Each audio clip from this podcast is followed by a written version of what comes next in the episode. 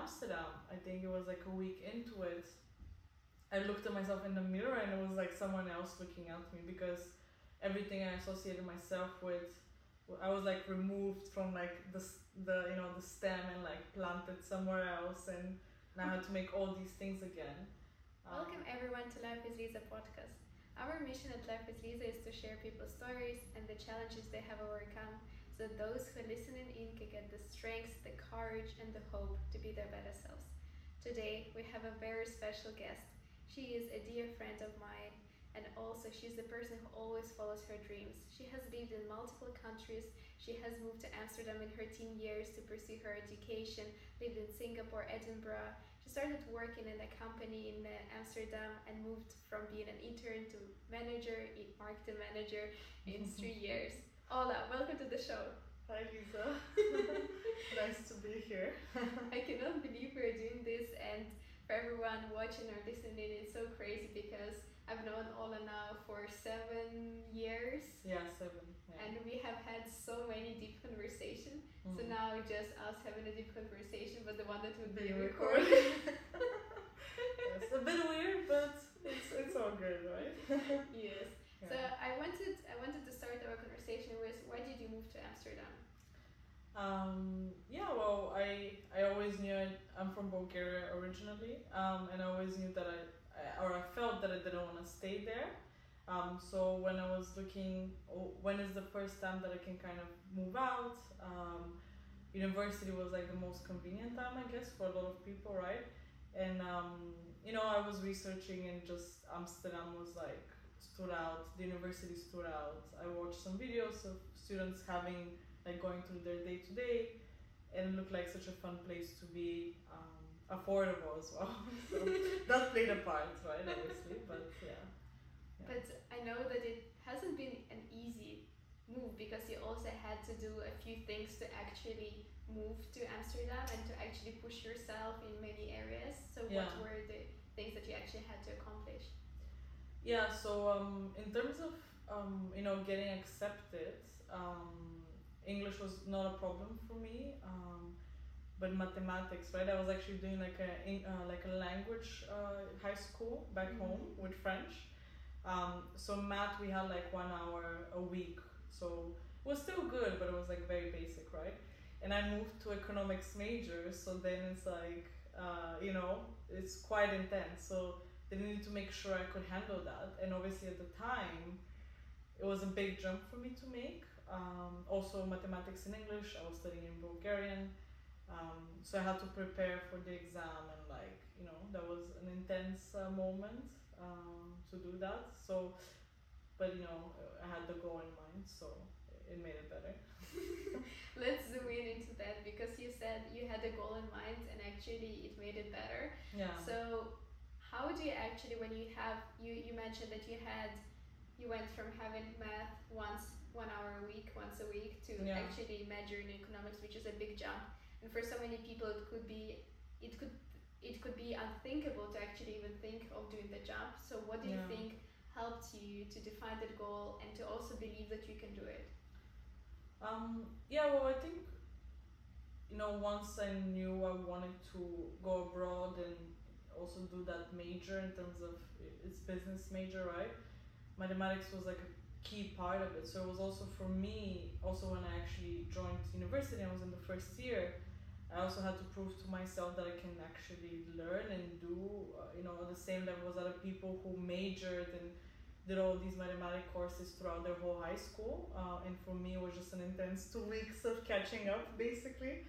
Um, but it was just like yeah so you know you, you know your criteria you know what you need to do and it's just like i knew that i, I had the north star in my head um, so that kind of kept me going um, because i felt like oh I, I think my intuition was like this is the right move so i just have to put all all into it. Um, and it was fairly fast right? Two weeks of intensity like you can kind of mm. you see the end goal the exam in my case. So um, it was easy to kind of push for two weeks and then you get it and then like oh once i got the results that i passed and everything i was like wow on my birthday as well. That was a nice gift Aww, i didn't know that actually. Yeah it was like results given in your birthday. Yeah it wasn't the thing it was it was not clear but i remember i was like uh, on my birthday like just laying in bed like i think just having a rest and saying okay i should maybe check. And then I checked, and one university I think I missed by like so little, but then I got into University of Amsterdam, and I just found out on my birthday, so that was really special, obviously. But yeah, Mm. but then it's like the reward came quite quick. Yeah.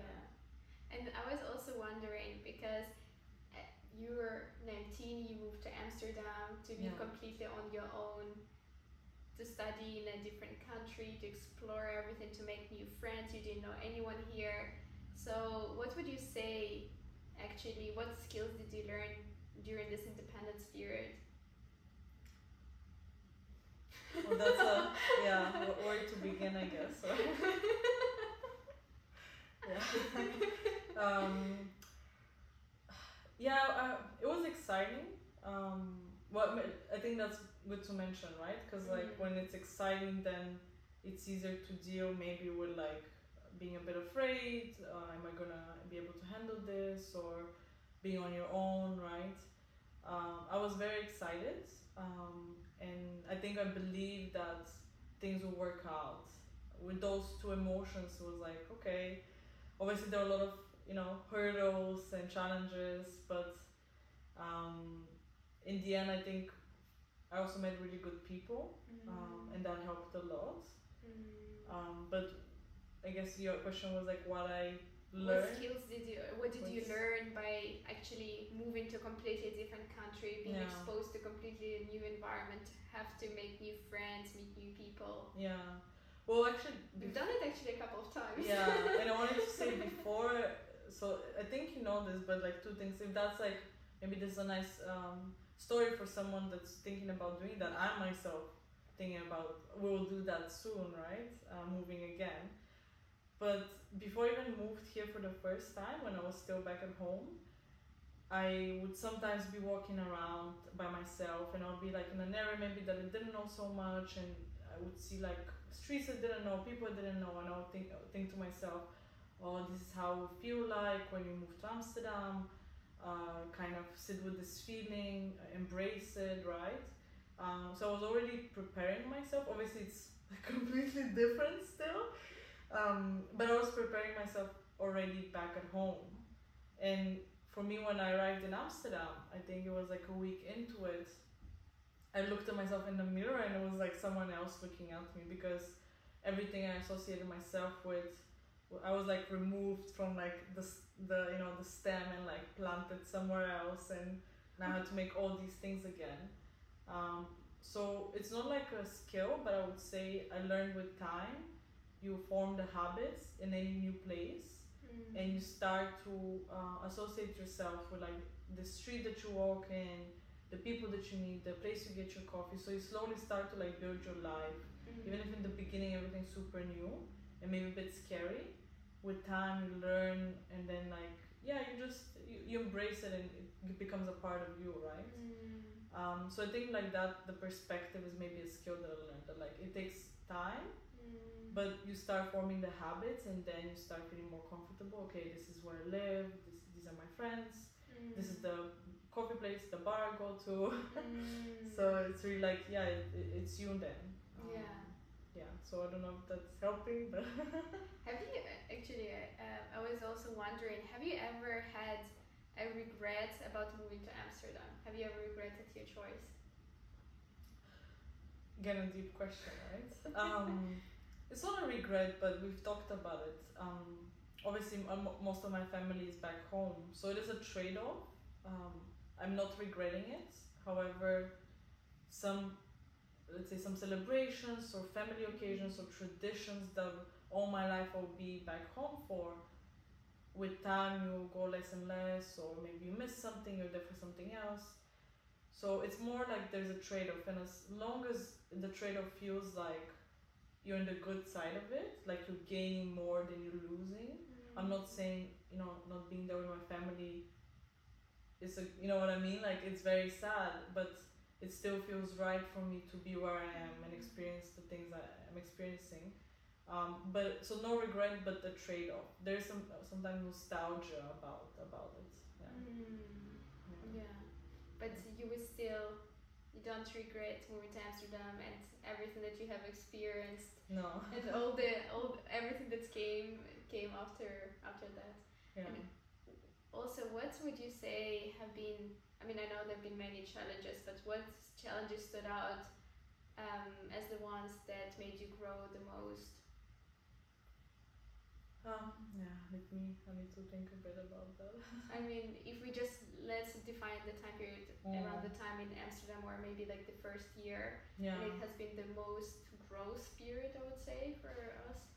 So, I, I definitely think what I realized is, was key for me personally, right, is my social circle. Mm-hmm. So back at home, obviously you have certain behaviors that you, I will do with my friends, um, or the way that we will meet up, or the reasons why we will meet up. So when you're a student, obviously a lot of things revolve around studying. Mm.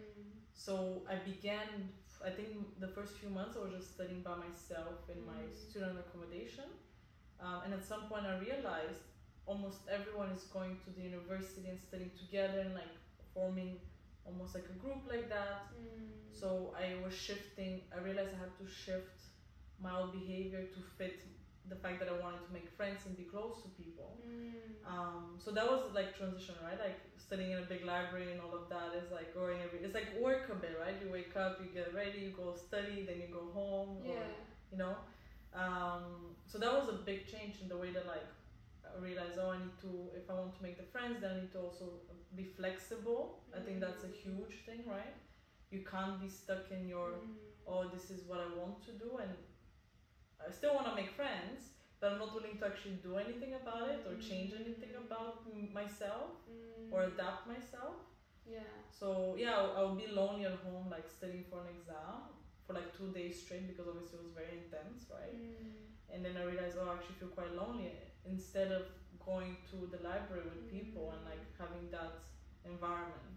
So yeah. yeah. But I think what you mentioned is so so crucial because you were saying that you know you you realize that you have to adapt to the situation that you're in, and Yeah. sometimes and most of the times your old ways of being at work and are not applicable to the situation. Yeah. And I think that just that exactly part is so crucial of the exp- why you should go abroad, why you should expose yourself to different situations. Because firstly, you also realize that the way you do currently things is not necessarily like everyone else does. Or no, maybe you just find some funny things about yourself. Yeah. about yourself, about your culture, maybe some Mm. traditions or things that you do come from your family that you don't even realize Yeah. because you're constantly like with your family and everyone yeah. does it. yeah. And then you're exposed to completely new country, new people, and, and they don't do any of it. And you try to figure out how do you want to act.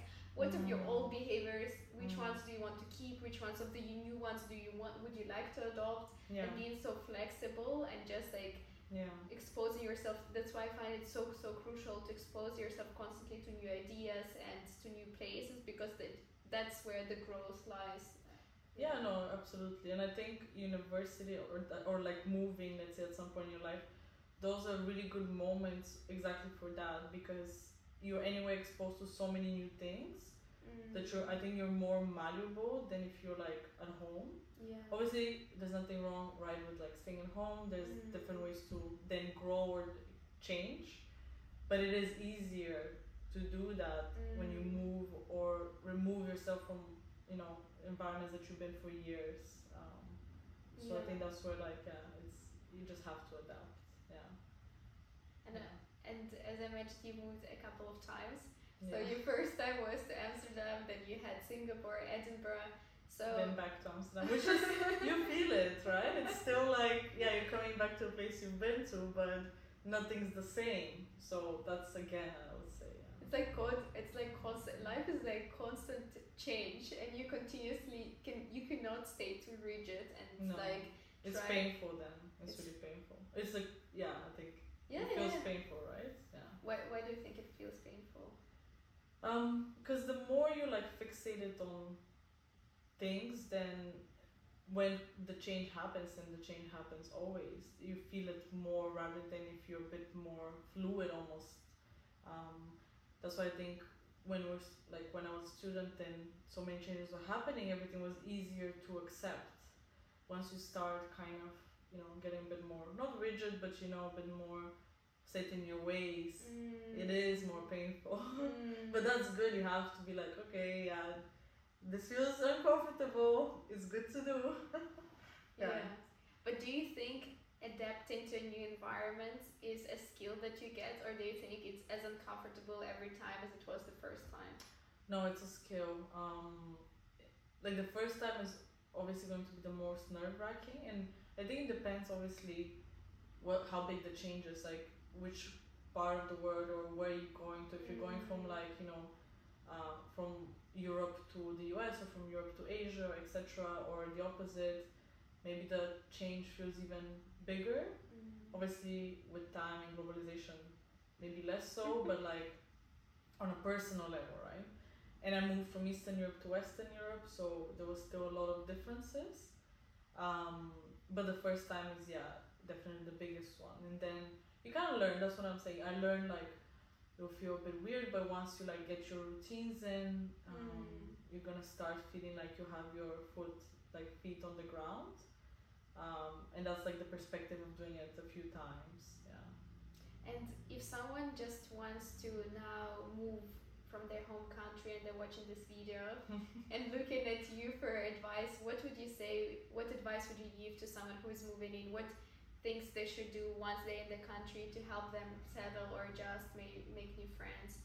Yeah, one very practical actually advice that I can give is that helped me a lot. It was also a few years ago, and obviously my phone wasn't that good, but I think it's good because you never know.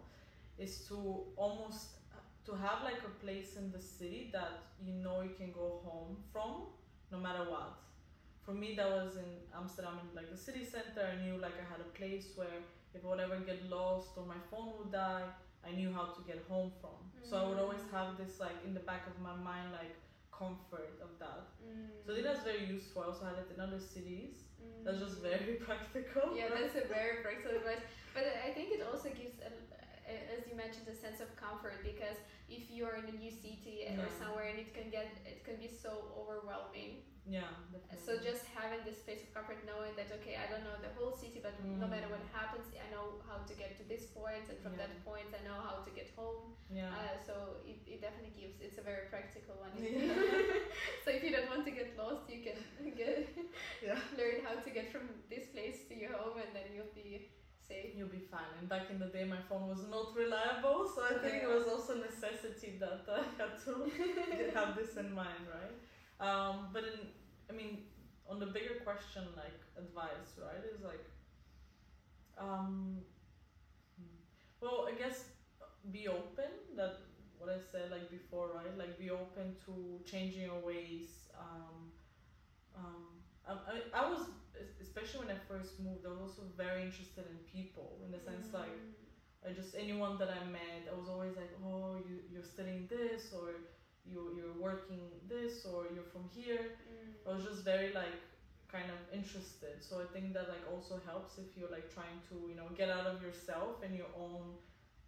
Maybe think less about how you look to people versus, oh, like what can you learn from them. Mm. I think that also makes for like a better connection um, because then you're not so worried about am I looking the right way or talking the right way. You're more like, oh, this person seems very interesting. What can I learn from them? Mm. Um, and then I think the conversation, the connection, and just uh, maybe if you have a bit of anxiousness goes away because you're more focused on the other person. Mm. Yeah. Mm. that helped me at least. Yeah, that's also very practical advice. and I think actually people really like when you ask questions about them. Mm. So actually nobody even notices if you don't say something yourself or say No, obviously don't do it like a, like not an interview, but I mean like a job interview where you're just ask the, the interviewer a question. yeah. No, it's really like comes from the place of like you're you're curious to learn, right? But again, I think that helps with the if you have a bit of self doubt or a bit worried, like am I gonna make friends and stuff? If you're being a bit more inquisitive and curious, then it's Mm. easier because you start naturally like oh oh you also like to do to work out. I love working out. Like what what should we do? Like do you want to go together maybe? Yeah. And then you start making connections. Yeah. Yeah, I'm almost giving myself tips for when I move now. By the way, So it's very it's very practical advice. Yeah. yeah. So I also wanted to ask you, um, when you joined the workplace, because I think it's a completely different thing, right? Mm. Moving to a different country, learning all these new things, being exposed to new environment, new people. But you're still a student. You're still studying. You do the thing that you've been doing in your All high life, school or all your life basically and then you enter a workplace and i feel like it's a different vegetable to fry Yes. um, how I approached it, yeah so how you approached it what were the differences Yeah, well, how I approached it.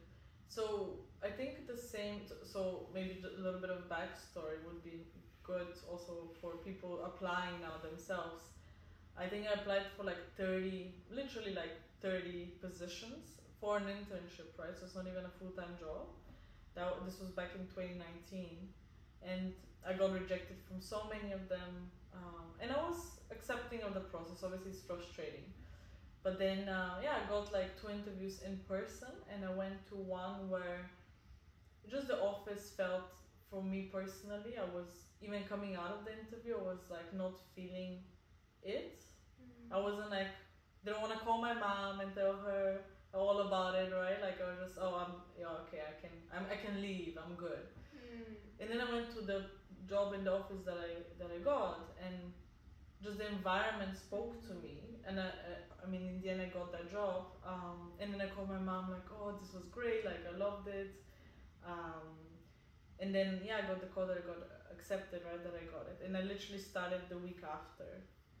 Um, so I think it's the similarities. I would say like again, I went kind of open to it, like just excited to figure out a bit imposter syndrome in some way. Although it was an internship, right? Like it's the first time you were working, so I think that's very normal. So many people feel that like Mm. what is my value how am i going to help uh, what is what, what am, will i bring to the table right um, but then um, i was really lucky that everyone's quite open and my team was great so i just started learning just about the company the role what was needed from me um, the difference i would say obviously when you study it's a bit more passive in the sense like you have a teacher that tells you this is what you need to study and this is what you need to do this is how we're going to test you Mm. when you work you have some basics let's say you have the goal the business result Mm.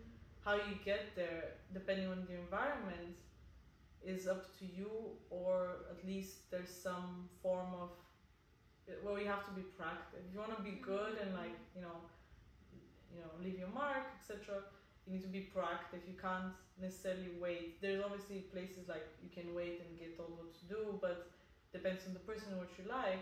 I wanted to be more proactive and that was a big difference though because you go from being told study like chapter one the exercise three to like yeah we need to do this uh, event for example or, or this campaign. And like yeah that's you know how do it. How, how do you do it you know? Like the manual is a bit from Yeah. in my case was not existent. Yeah. So and how were you proactive? If someone wants to be more Mm. proactive how how does one approach this being more proactive thing Oh, well, I think it all starts with like if you fail, it's okay. Like, obviously, depending on the impact. Like, I really love my manager, or she said, like, we're not surgeons, we're not like, you know, we're not holding people's lives in our hands. So, Mm. think take it into perspective because I think to be proactive, you should not be afraid to fail, or at least Mm. afraid to like make a mistake, even if failure is not like, you know, Mm. um, so like remove that from your head. Uh, obviously, take like educated guess. If you take like an educated guess, it should be fine. Even if it, you make a mistake, in the end it will be fine. It's not gonna end up in disaster, right? Mm. Um, so I think that's the first one. Once you get that, I think just leave room for like to be creative, I guess, Mm. um, and go for it. What I felt was like if I, for example, I um, I had to reach out to a lot of senior people Mm. to get my work done, and I was like, oh, who am I to reach out to like this vice president to ask him about this? Like, oh my god. but then in the back of my mind I was like if I don't do it in this job then this job I can't do this job if this job doesn't get done then it impacts this thing that impacts Mm. that thing so I also had to like tell myself you need to go and ask this person because in the end they'll also be impacted maybe indirectly along the line but they will also be so it's all like an ecosystem you need to do your Mm. part and not be afraid to like you know, push yourself uh, as well so yeah. yeah. But also, I, I think that what you mentioned that being proactive starts with not being afraid to fail because usually when you're being proactive and ask for an Yeah. extra task or doing a project, yeah most likely you're not qualified to do the job. you're stretching yourself You're stretching yourself. Yeah. And if you're qualified already to do the job, it's not necessarily the one where you'll find the most growth. Yeah, Or or, maybe the one where you're actually pro. Maybe I mean you're still proactive, but maybe it's not like where you'll be. The most proactive Yeah, because 'cause- it- it's already in your comfort zone. Yeah, So that's why, as you mentioned, it definitely the first step you just not having that fear because you are going outside of your comfort zone. You're asking for extra opportunities, and then you are taking extra responsibility on yourself. That yeah, feels scary, but and that's why it's great what you mentioned is that in most jobs a bit of perspective helps so much because yeah, it's not that we will fail or somebody will die. I mean, Mm. if you're a doctor, please. take this with a grain of salt. that's, somebody that's will different. somebody will die. No. um, yeah, but and then This also, also helps with stress. That's what I was saying, because you can get stressed, um, but then the perspective helps. but definitely. And then also, as you mentioned, and then you know, once you are outside of your comfort zone, now you're exposed to all of these tasks that you were not never doing before.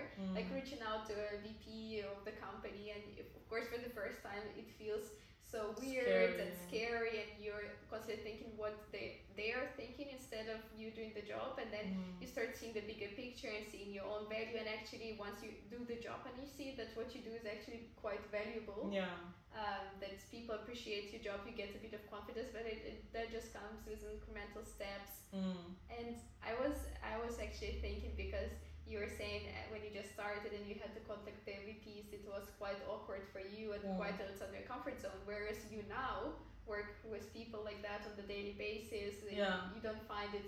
Um, so I just wanted, if you had to contrast yourself when you just started the job and you now, what do you think would be the biggest like skill skills that you gained uh, Yeah. throughout actually working at your job and not necessarily the skills you know of your profession because you work in marketing so not necessarily obviously you grew in that area Yeah. as you've been working Yeah. but also other skills like people skills and what is the contrast maybe also in how you feel about yourself or um, yeah if you had to contrast these two people So this is like it's a very good question. Um, this is also where I'm still learning, right? I think when you first, you know, even goes back to what we said the difference between like studying as a student to working, um, to maybe being higher up in the work, you know, like just seniority or experience is like, why are we doing this?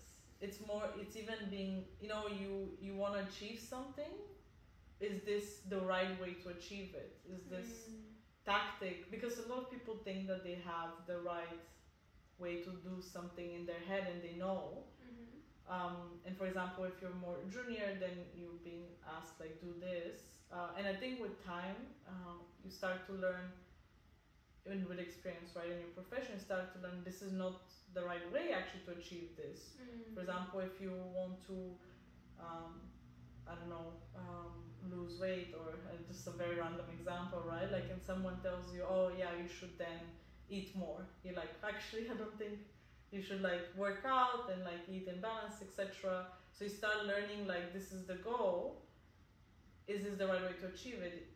Now, from experience, you're like, oh, maybe not. Maybe it's something else. So the why, like, why do you wanna? What are you actually trying to achieve? Um, and you start I think probing a bit more, like trying to understand a bit more. Um, definitely, it's just like how do you handle yourself. Uh, I think also when I was, you know, earlier on, I was very, um, you know, I was more junior, so it's also kind of how it comes out, and you learn how to hold yourself in the sense like how to talk um, to Mhm. more senior people, um, get what you need from them, etc. So Yeah. And also, I think for me, it was definitely how to conduct myself. And also, I got way less panicky because in the in the beginning, you do some mistake, you're like, "Oh my god, this is so world is bad. ending. The world is ending, Yeah. and everything seems so bad for some Mm. reason." Whereas now, after working for like three, more than three years now, oh my god, um, in a consultancy firm, I feel like somebody more junior now comes to me and says, "We cannot make this deadline." I'm like, "Okay, uh, why we cannot make it? This is fine. We'll just move it." And there's less emotion attached to it yeah. because you just have so much more experience, so you get that as you mentioned, like also like bigger perspective. Yeah, Um, it's the same like when you have like a you know a teenager versus someone in our years versus someone ten years uh, older. Is the perspective that you're like, yeah, maybe you're a teenager, something happens, like oh my god, this is the end of the world. I can't do like you know.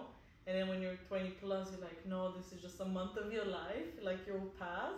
Yeah. and then you just start to gain that perspective so i think that's why it's so good to remind yourself like putting this into like 5 10 20 years Mm. is it really gonna matter or you know is it that let's say if you send a wrong email or cc the wrong person or move the wrong deadline or etc like you know like what's the real impact is it just like Mm. what you feel right now which is a bit of discomfort pain you know like you you failed Mm. or is it something more long term? Can you learn from it? I guess that's the biggest thing, right? Did you learn from it as Mm. well? Mm. Yeah.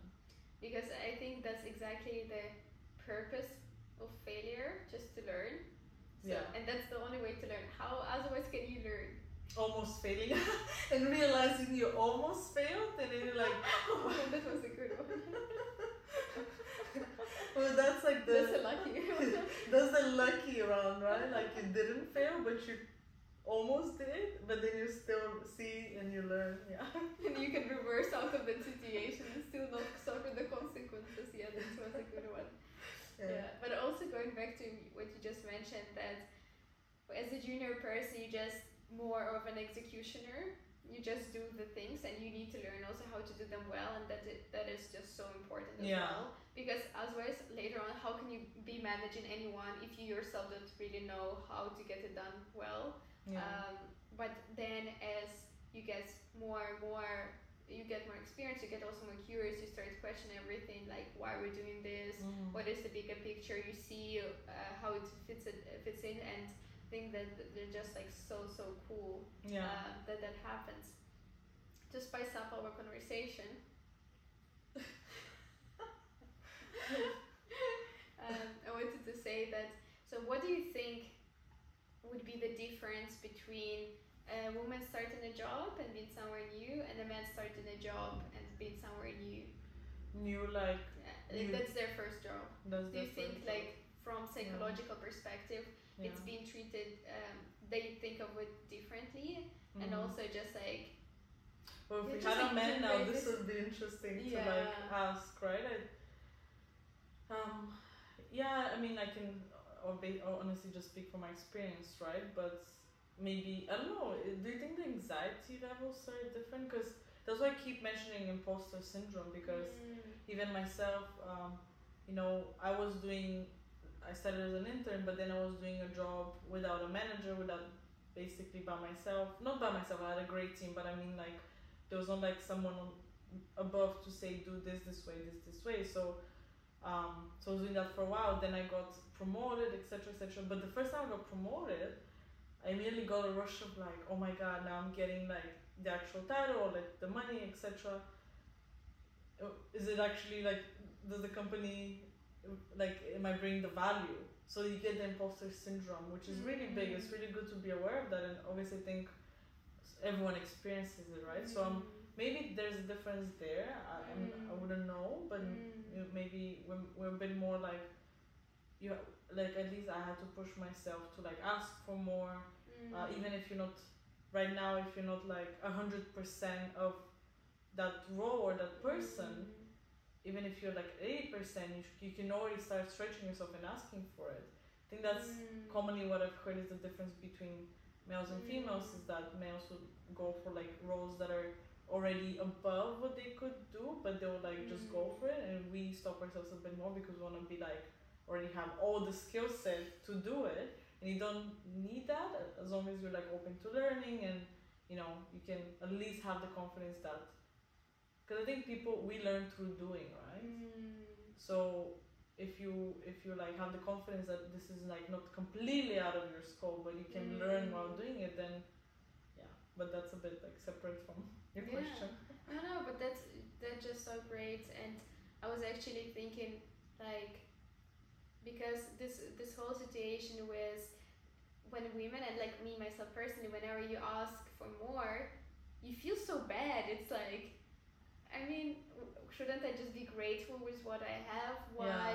And this this voice is very loud. It's like, and when somebody could tell you, no, you just like just started, you know, you're doing great, but Mm. it's too early. But actually, you get other data points, and that like actually I could do this, and I don't know why you're saying that I'm st- still should be at that position, and how to actually start asking for more and get that confidence that you can do it, and yeah. actually become more and more successful in positioning yourself in the Yeah. right way Yeah. and also realize that other people also do it like that.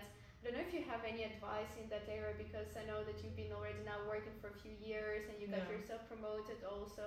Um, Yeah. So if somebody is watching now and then I don't know in their early twenties they just started their job. yeah. so How yeah. would you how would you approach? I would say um, you know, first things first.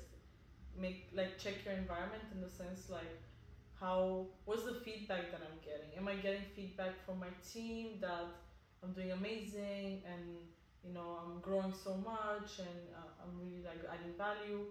Um, if you're getting that feedback constantly and then you know you can also speak to your peers, maybe other people that are doing the same job, um, getting their sense of are we doing the same things? Or maybe someone a bit higher up from you like start to kind of gauge yourself but you know don't take like just a superficial look and say yes. Because you Mm. wanted that to be true. Like be critical. Is it actually Mm. true? Or do i re- like do i just want the promotion but maybe i'm not there yet? Mm. um, but you know like there's a really big gap. Um, so i think that for me like i did that right? Like I, I was taking that step and i was always kind of looking like am i doing what the the person above me in terms of like the title would be doing? If yes then okay then if i've been doing this for long enough or even for a while the thing is like nobody's gonna give you a raise. Nobody's gonna mm-hmm. give you a promotion. You need to fight for it right? Like it's something that i learned and i think a lot of people even older than me have struggled with this is that it's still a business and even if let's say you love your manager they're still representing the business. And the business is always going to be better off if they pay Mm. you less. In reality that's the case right? Just monetarily. Um, so don't take it personally. Don't take it like um, you're being you know this is only happened to you. No it happens to everyone that like this is like a you know it's a back and forth to like reach that race or reach that level. Mm.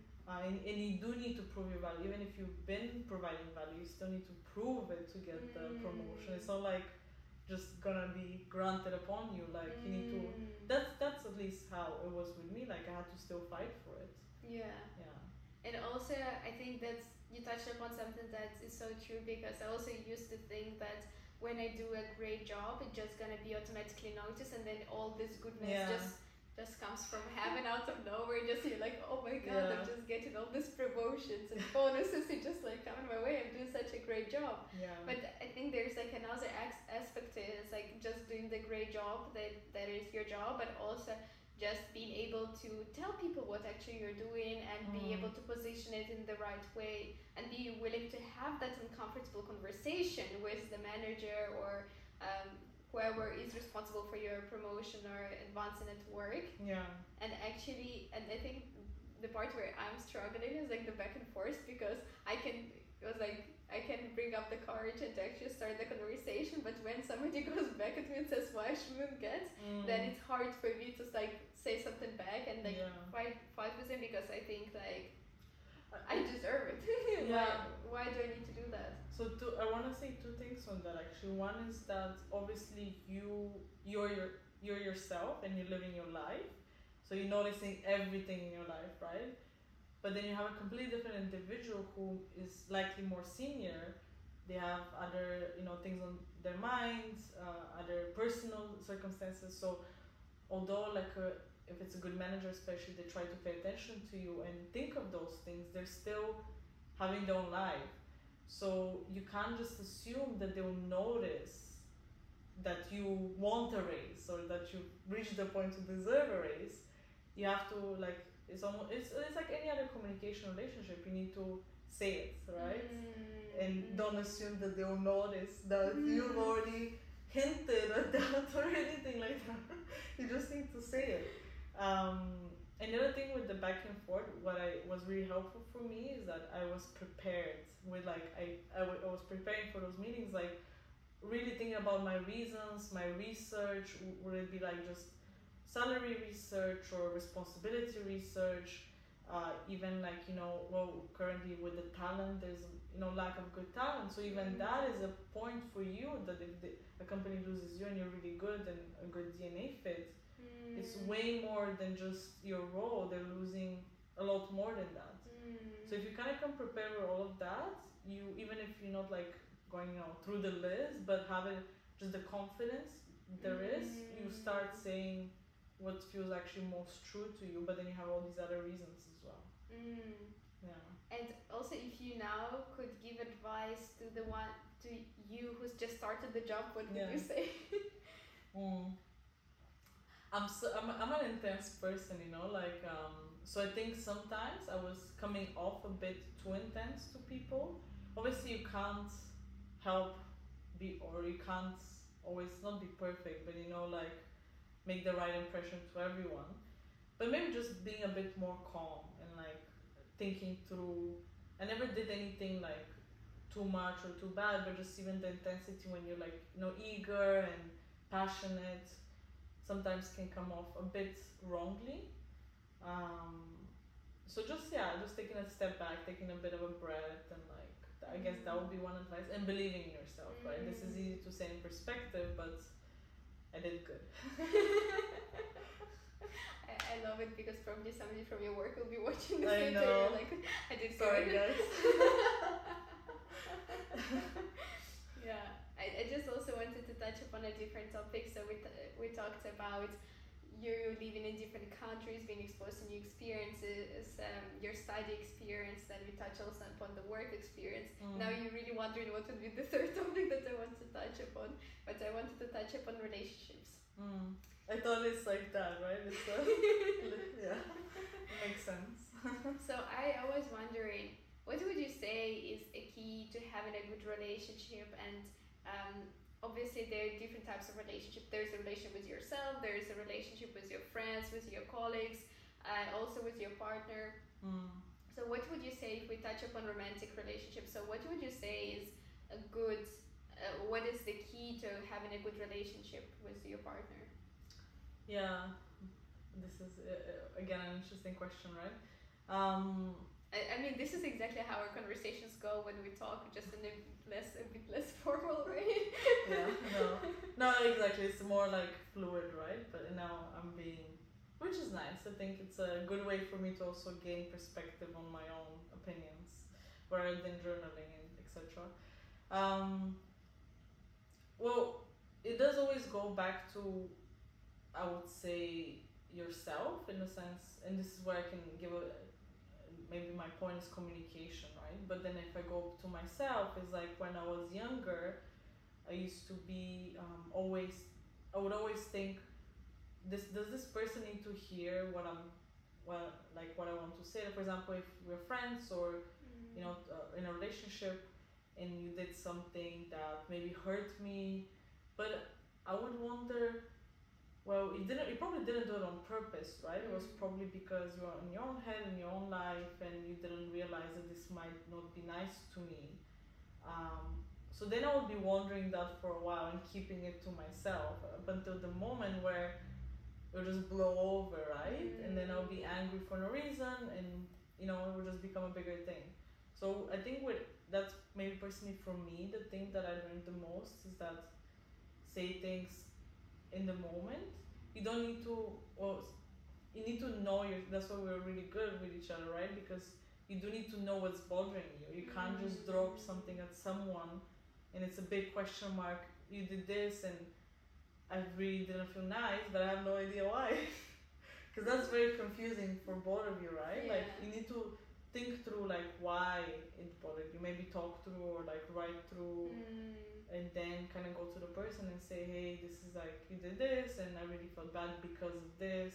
Mm. Uh, what do you think? Can we change something? Or I'm just maybe there's not even anything to change. Maybe it was a one-off situation, but you need, still need to say it because it needs to get out of your system. Right? Mm.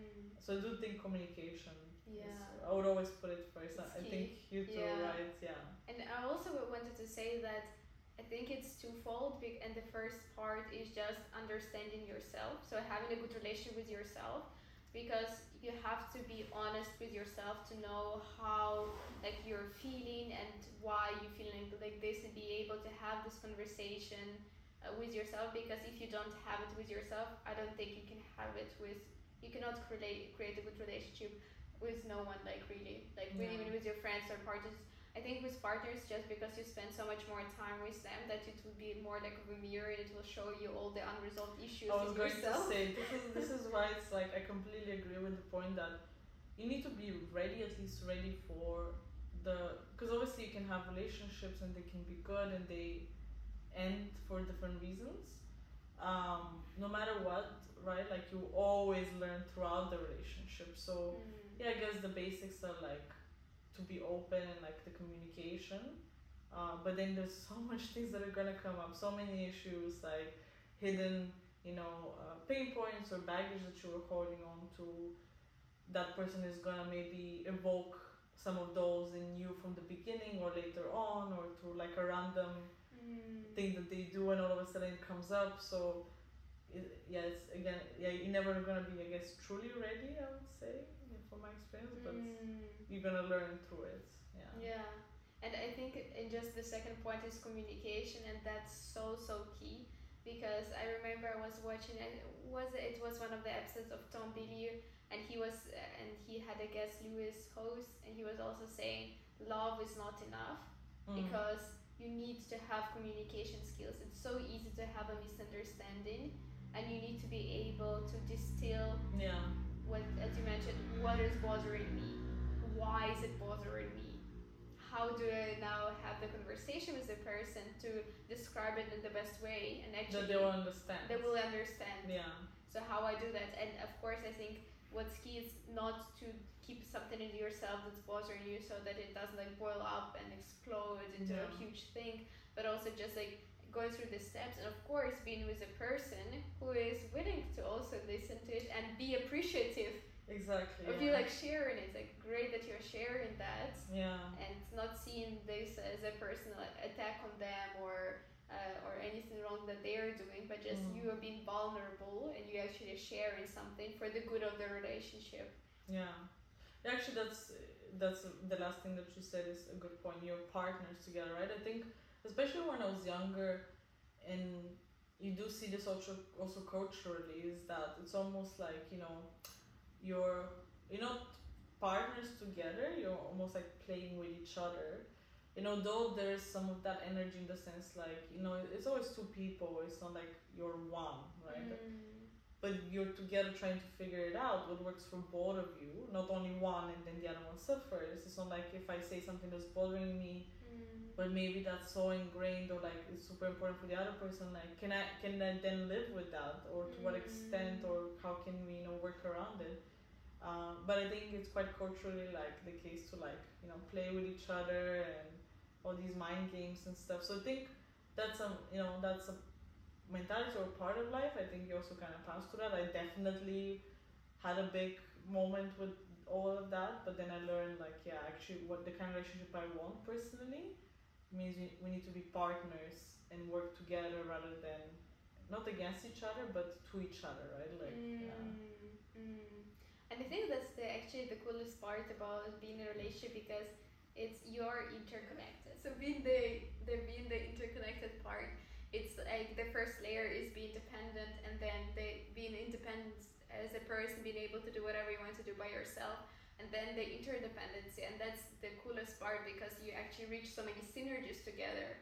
And actually you as a two people can do and achieve together so much more. You just view for example the problem. It's like not the problem is it between us but there's a problem us together and we can forcefully like solve it and approach life. And i think that's the beauty of it. Yeah. so yeah i just wanted to mention that. Share that. Yeah. to share I think to add to that, like for me, for that to be the case, so to move away from the dependent side is like, um, you know, like there's a saying like two halves make a whole, or like you're my other half, and I don't like that. Mm. Like in my when my boyfriend we talk about it that we're not halves, like we're a whole by ourselves, because like you live and you die by yourself, right? Like and Mhm. everything else is like a bonus that you get to Mm. experience. But if you treat yourself as a whole, like a half, you're cutting so much of your life and you're becoming dependent on another half. Mm. But if you're a whole and the other person is a whole, you make so much more. You know, like it's just add so much more to your lives. Where Mm. obviously you're gonna have to do some. Uh, how do you say like, you know, and you're not always going to get it your way. As Mm. you need to have some. What am I the word I'm searching for? Do you know? Um, not come. Ah, anyway, like, doesn't matter. but you know, what, you're not always going to get what you want exactly, right? So you need to compromise. That's the. Compromise. yeah, that's the word I'm searching for. But that's different than like being a half. Mm. It's like you're still your own person. You're still whole. Obviously, in a good relationship, you're going to be, um, you know, getting things from the other person and changing your character. Because I mean, I admire things in my partner, and because of that, I'm also with, with him, right? Because it's also like I want to learn from those things and get them also myself. Mm. Um, so you always have that, but then you're still a whole. Mm. You know, I read recently a very interesting thing. I have not even told you that yet, but I think you will really find it interesting. I don't know how true it is, but basically, it, it said that originally we're attracted to a certain person because they actually have something like some characteristics or characters that we actually want or see ourselves Yeah. having. Yeah. And if we actually don't do the work and don't work on ourselves to actually become better at those things, we actually come to resent our partner. Well, yeah, I think. And that hit yeah. me like, oh, what? I have noticed that in myself, and even when I was younger, I was definitely being attracted to a certain kind of uh, men. Um, and I knew even because I had that introspection, I guess, like I knew even which qualities because I wanted to be like that. Mm. Or, you know, so I, I do agree, at least on a personal level, that that's, that's the case. Mm. Um, but it is very interesting, right? Like that if you don't grow yourself, obviously, you know, if you grow a lot, but the other person is not growing, at some point there might be a really big gap where you don't, Mm. you no longer speaking the same language or having the same experiences, and that can, yeah, kind of end the relationship. So Mm. it is important to work on yourself on the things that matter, which might match what your Mm. partner has, right? Mm. Yeah. And um, how would you actually, what, what is a good relationship for you? Because we were Mm. mentioning a good relationship needs communication. So, how do you personally define a good relationship? Actually, you helped me with that, right? like it, it's it's more like, and even yeah, through other uh, not people, but actually a show. If more of the time you're smiling than not, it's probably a good relationship, right? Uh, if you're feeling energized or better, or like I would say at home. Actually, for me, the feeling feels at home, but like in a good way, right? Like I feel Mm. like a lot of the times, it, quite honestly, right, when you're around people that maybe you don't know so much, let's say you're in a bad mood and then you're around people that you don't know so much, you kind of tend to put the mask on, oh, I'm great, like I'm happy. And then you go home, you like kind of can let go and be, uh, allow yourself to not feel good. I think for me, like with my, my boyfriend, is like, oh, I don't feel like that mask on. I really feel like at home and can be myself and it's allowed and it's okay Mm. and I'm not being pushed to like always be happy or like fake that Mm. anything. Mm. Um, so I think that's yeah, that feels good, right? Yeah. like you can be yourself as if you were by yourself, but actually you can share this most Experience, yeah. Yeah. Also, the most vulnerable sides of yourself. Yourself, you feel safe sharing the most vulnerable parts of yourself. Also, for somebody else who Yeah. could just like judge you or hurt you or do anything, and you feel comfortable doing that, and it's it's beautiful. Yeah, it's it's scary in the beginning, definitely, right? Like, cause you're, you maybe if you've never had like a serious relationship like that, you're like, oh, what's gonna happen? Obviously, it's quite scary. But if you take that step and it goes well, it's still scary for a while, and maybe even every time. But like, you're, you kind of always get that reinforcement that it's okay, and it's allowed. And then you know, I I actually think, at least from my perspective not from my, from my experience, like the moment where I felt closest to my boyfriend, we talk about it, is like if we had a little bit of not a fight, but a little bit of a misunderstanding, and then we have to sit down in a line and talk through it. That's the moment where we feel the closest because it's Mm. almost like okay, we're like aligned right now, right? Yeah. Versus even if you're good, but maybe your, your mind is in other things, which is completely normal, right? Like your Yeah. life is there's so many things to pay attention to, but then you kind of like you're still aligned, but maybe like everyone's paying attention to different things. But Mm. if you have a bit of misunderstanding and you talk through it and you're like Mm. then you align and it feels like the closest you are. So yeah. yeah. Beautiful. uh, before I ask my last question, yeah. if somebody wants to connect with you, where can they find you? My Instagram, which I'm not I'm taking a detox right now. but I do think that's probably the easiest way, right? Yeah. So um it's just my name. Should I say my name? you can just, you can say it. I'll also put it. Yeah, it's just Olya Andonova. That's my uh, full Instagram name. when Olya comes back from detox, she'll Yeah. answer to you. You can find me there. Just don't get uh, offended if I'm not answering.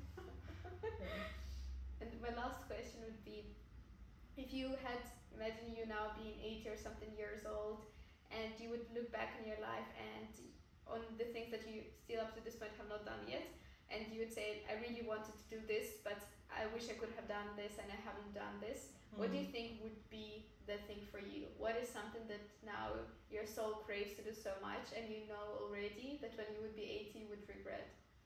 So I, I did it or You didn't I'm do it. I didn't do it yet. Yes. But by the time I'm 80, I would have wanted to do it. Yes, and you would regret that you didn't do that. Yeah.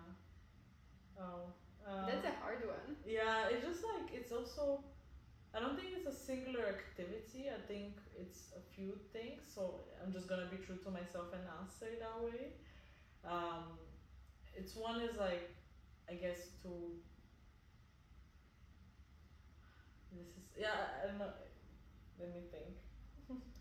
but um. There's no pressure, there's just a few cameras here. Yeah, a few. Um, I guess being true to yourself is like kind of eh, maybe it sounds like a bit of a cliche, but it does take time even now, like to accept myself and kind of follow my intuition. Um, and I think good, only good can come from that for me personally. So I don't wanna not listen to my intuition, and when I'm 80, I'm like, oh, I made all these decisions following other people's opinions or other things, not to myself and my intuition. I think even because obviously I'm, I am quite an ambitious person, um, and you know I have a lot of ideas for what I want to achieve. But if that don't if that doesn't come from my intuition, then it's not gonna be good. Even if I achieve a lot, right? And I I- I'm like, yeah, maybe grow a lot professionally. If my intuition isn't in it, if my heart isn't in it, then it wouldn't really matter. So I guess what I wish for myself that I haven't done or I'm doing to keep doing is to follow my intuition. It's a very long way to answer that, but do you think that's uh, I think it's a good. Yeah. I think it's a good one. yeah? I haven't not done it, but to keep following my intuition and to have the courage to yeah sometimes do hard things. I'm, I'm sure.